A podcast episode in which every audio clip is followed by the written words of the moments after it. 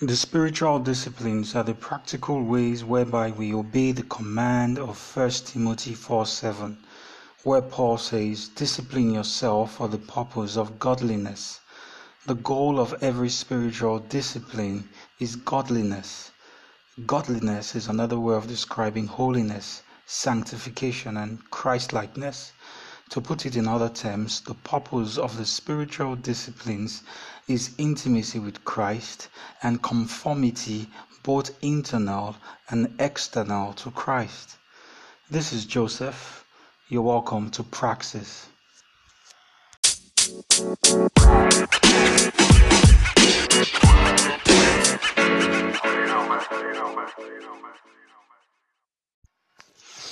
Welcome to episode two of the Praxis podcast, and um, today's title is The Olympian. Now, before I get into all of that, I, a couple of people from the last episode said they couldn't listen to the full podcast. I'm still trying to get a hang of all this, but thankfully, um, the Praxis podcast is now available on Spotify, Breaker, Radio Public, Google Podcasts, Stitcher, Pocket Casts, um, iTunes. So all you have to do is um, search for the Praxis on any of these um, podcasts, and I'm sure you can sub- subscribe. Um, so let's get down to the business of today.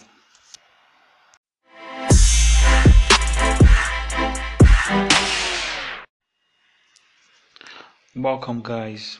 So, I, I would like us to just dive straight in because there's a lot we have to cover.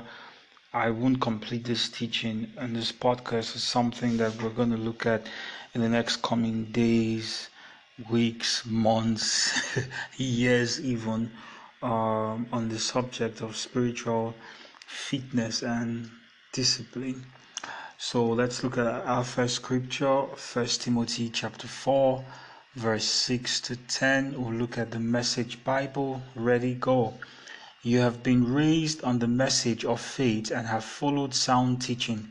Now pass on this counsel to the followers of Jesus there, and you'll be a good servant of Jesus. Stay clear of silly stories that get dressed up as religion. Exercise daily in God. No spiritual flabbiness, please. Workouts in the gymnasium are useful, but a disciplined life in God is far more so, making you fit both today and forever. You can count on this. Take it to heart. This is why we've thrown ourselves into this venture so totally. We're banking on the living God, Savior of all men and women, especially believers. So um, we're going to be looking at the Olympian or the lifestyle of the Olympian, whatever you want to call it. But basically, we're going to look at um, what it means to be a spiritually fit Christian, a spiritually fit um, disciple of Christ. It's so easy for us to say, "Oh, um, every day I'm going to." Um, try to take on the spiritual disciplines. I want to get myself spiritually fit. I've asked these questions for a very long time, but then I realized very quickly that these things are easier said than done. Um, being one who's taking on the habits of spiritual fitness has to be one who's doggedly focused, one who who is going to endure pain and suffering and exclusion to be able to follow through till the very end, like Paul, who's saying, I have fought the very good fight of faith.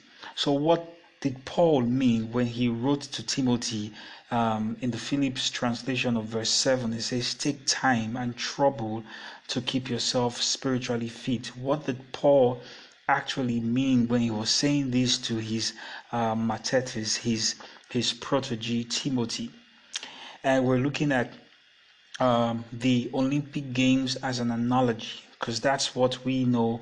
Um, uh, and although they are pagan in their origin, but there is much for the disciple of Jesus to learn from these pan Hellenic Games, of which the Olympics are the most famous of them, the New Testament writers, Paul in particular, drew many parallels between the training and performance of the competing athlete and the duties and privileges of the Christian. And it is probably probable that Paul would have had in mind the Isthmian Games, which were hosted in Corinth every third year. He was familiar with the rivalries and ambitions inherent in the sport, to which there are more than 50 reference in the New Testament. So, if you were an athlete who aspired to win a medal in these games or in the Olympic Games, there is only one thing you need besides an extraordinary athletic gifting, which is a ruthless, life consuming focus on, on getting the prize. Now, look at modern, uh, sorry, look at modern um, um, athletes or, or professional athletes that we know today. Have you ever wondered how these athletes' daily training regimen is? I know each sport is unique, but most athletes across board, from football to um, tennis to swimming, would keep schedules similar to this. One, they wake up early, eat carefully planned breakfast of just the right amount of carbs, protein, and fat content, calories, as well as fluids. You know, early morning training exercises, uh, eating a carefully planned snack to fuel the right amount of energy needed um, for the next phase, late morning training sessions, eating a carefully planned lunch, and that's not just over their day, is just starting. Um, they take a midday rest to pre- prevent overly fatigued muscles, you know, uh, over, or, or then, then they go into another carefully planned snack, and then there's the afternoon training session and focusing on other particular muscle groups. Then they eat a carefully planned dinner. Um, and there is an evening of, of purposeful relaxation to prepare for the next day and then the sleep you know to ensure restful recovery. Now to, to pursue an olympic gold medal is all consuming athletes must structure their entire life around the training required for that elite level of competition because this pursuit can only be achieved with a ruthlessly narrow focus and rigorous discipline. Let's let's back it up now. Can you see how important it is for us to take our spot the spot of faith, so diligently so that we would be one who would win the prize at the end of the day? This is what Paul was talking about.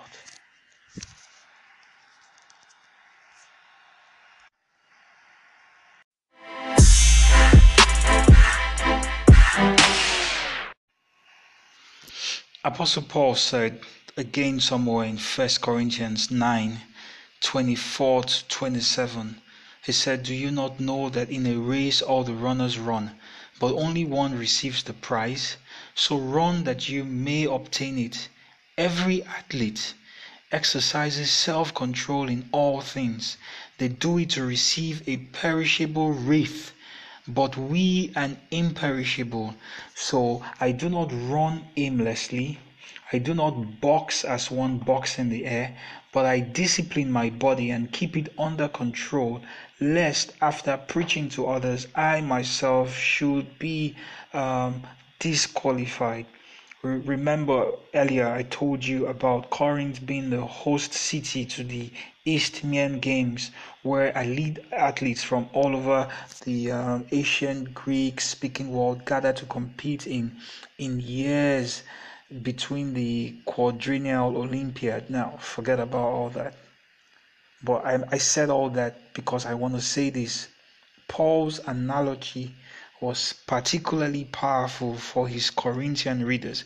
He knew how he could um, address them because they knew these games. They knew how um, um, rigorous, rigorously these athletes, the participants trained for a long time for these games, and and, what Paul was saying would have um, been just as convicting to the um, indulgent first century Corinthians, you know, as it, as it is to us, indulgent 21st century Christians. Uh, the Christian life should be lived with a ruthless focus and discipline of an elite athlete. But we don't have these anymore. We now have consumer Christianity. We have microwave Christianity. We have an idolatrous Christianity where we want the pastors and the leaders and the elders to do the spiritual work for us, just like the Israelites wanted Moses to hear God for them. You know, we will just relax and, and go by our daily business while you pastors and you leaders and prophets go to heaven and talk to God and, and come preach to us every Sunday. Now, this was not the idea of the first century um, Christian church. Well, more of this in subsequent podcast, but but my main focus here is um, the Christian life and how it should be lived with a dogged focus. But you see, let's not make the mistake of focusing primarily on the ruthless part, part or the ruthless focus, the running, the strict discipline. You know why? Because very few athletes would subject themselves to the rigors and the pain of training because they desire pain themselves. No, what do they desire? They desire the price. They desire the prize. You see, Olympians exercise self control in all things. They deny themselves many worldly enjoyments and purge their lives of distractions in order to receive what Paul calls a perishable wreath or a perishable crown or a perishable trophy. In other words, these athletes they do it for the glory of the prize. They do it for the joy that the glory brings. Okay, they're in love with the glory. Their, their self denial simply shows how glorious they consider the prize to be. They give up their indulgences that distract and detract from the prize. Okay, they refrain from indulging themselves lest they end up unable to compete, or like Paul says, being disqualified and they lose the prize that they desire. That's why Paul chose Olympic level athletes as an analogy. The, the goal is to run to obtain the prize. The analogy is meant to highlight the prize, not the price. The price, which is the life consuming focus, the discipline, the self control, only shows the worth of the prize. I'll say that again. The price only shows the worth of the prize. Paul wants us to join him in obtaining the prize. So, like an athlete who aspires to win a gold medal, we must ask ourselves some hard questions.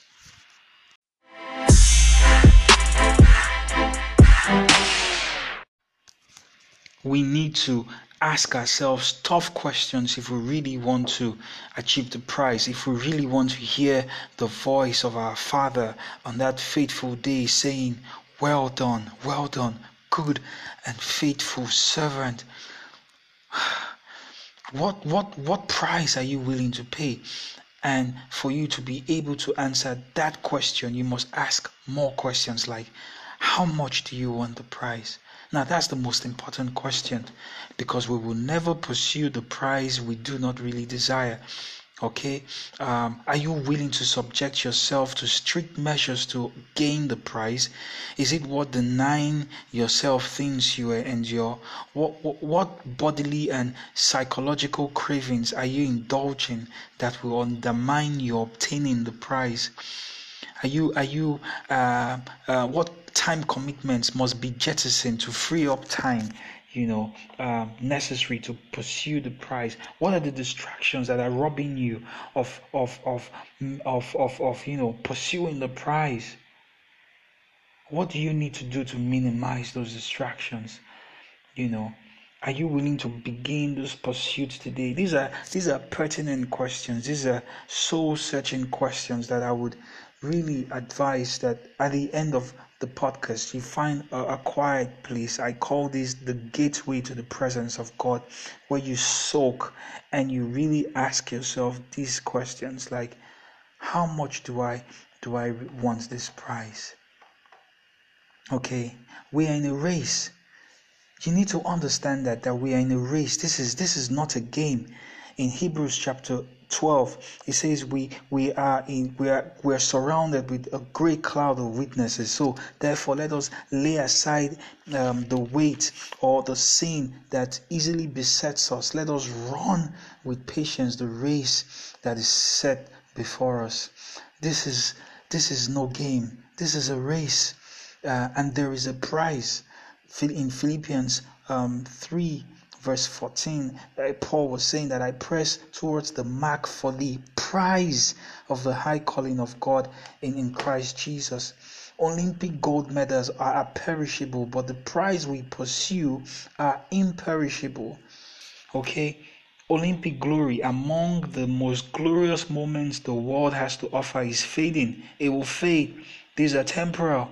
Among the medal winners in the last Olympics, how many names can you recall? You know, I, am quite confident that you do not know any gold medal winners from Paul's time. That glory has long since faded away. Hallelujah. But the glory you will experience if you win this race is both unfading and incomparable. But let me not kid you. This race is hard. And, and we must take Paul seriously here you know we must we must take paul seriously here. Winning requires the hedonistically ruthless focus and discipline of an olympic competitor. It calls for single-mindedness. It calls for pure focus. It calls for laying aside every weight and entangling sin. But the point is not the painful price but the surpassing pleasure of the prize we run for the joy, the joy of the glory, the joy of the affirmation of God. And so let us run as to obtain this prize and let us lay aside everything that might disqualify us.